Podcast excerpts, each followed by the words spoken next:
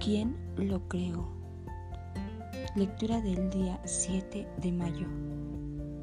Pero Moisés le dijo a Dios, ¿y quién soy yo para presentarme ante el faraón y sacar de Egipto a los israelitas?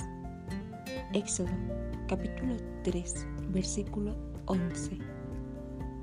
Cuando Dios le dijo a Moisés que fuera a hablarle a Faraón para decirle que dejara en libertad a su pueblo, lo primero que Moisés dijo fue, ¿y quién soy yo?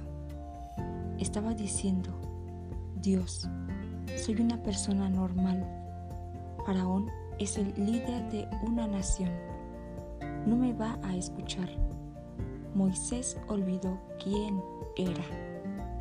No se veía a sí mismo como un hijo del rey, sino como un inadecuado. Se enfocó en sus debilidades, sus limitaciones. Comenzó a poner excusas.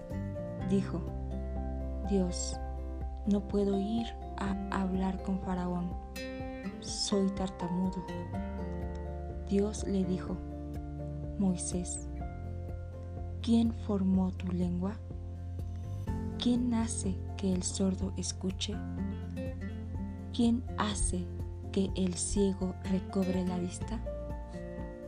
Dios le estaba diciendo, Moisés, yo soplé aliento de vida en ti, puse mi ADN en tu interior. Deja de decirme lo que no eres yo digo que eres hijo del rey. Eso es lo que Dios nos está diciendo. Hoy a cada uno de nosotros nos dice, yo digo que eres hijo del rey.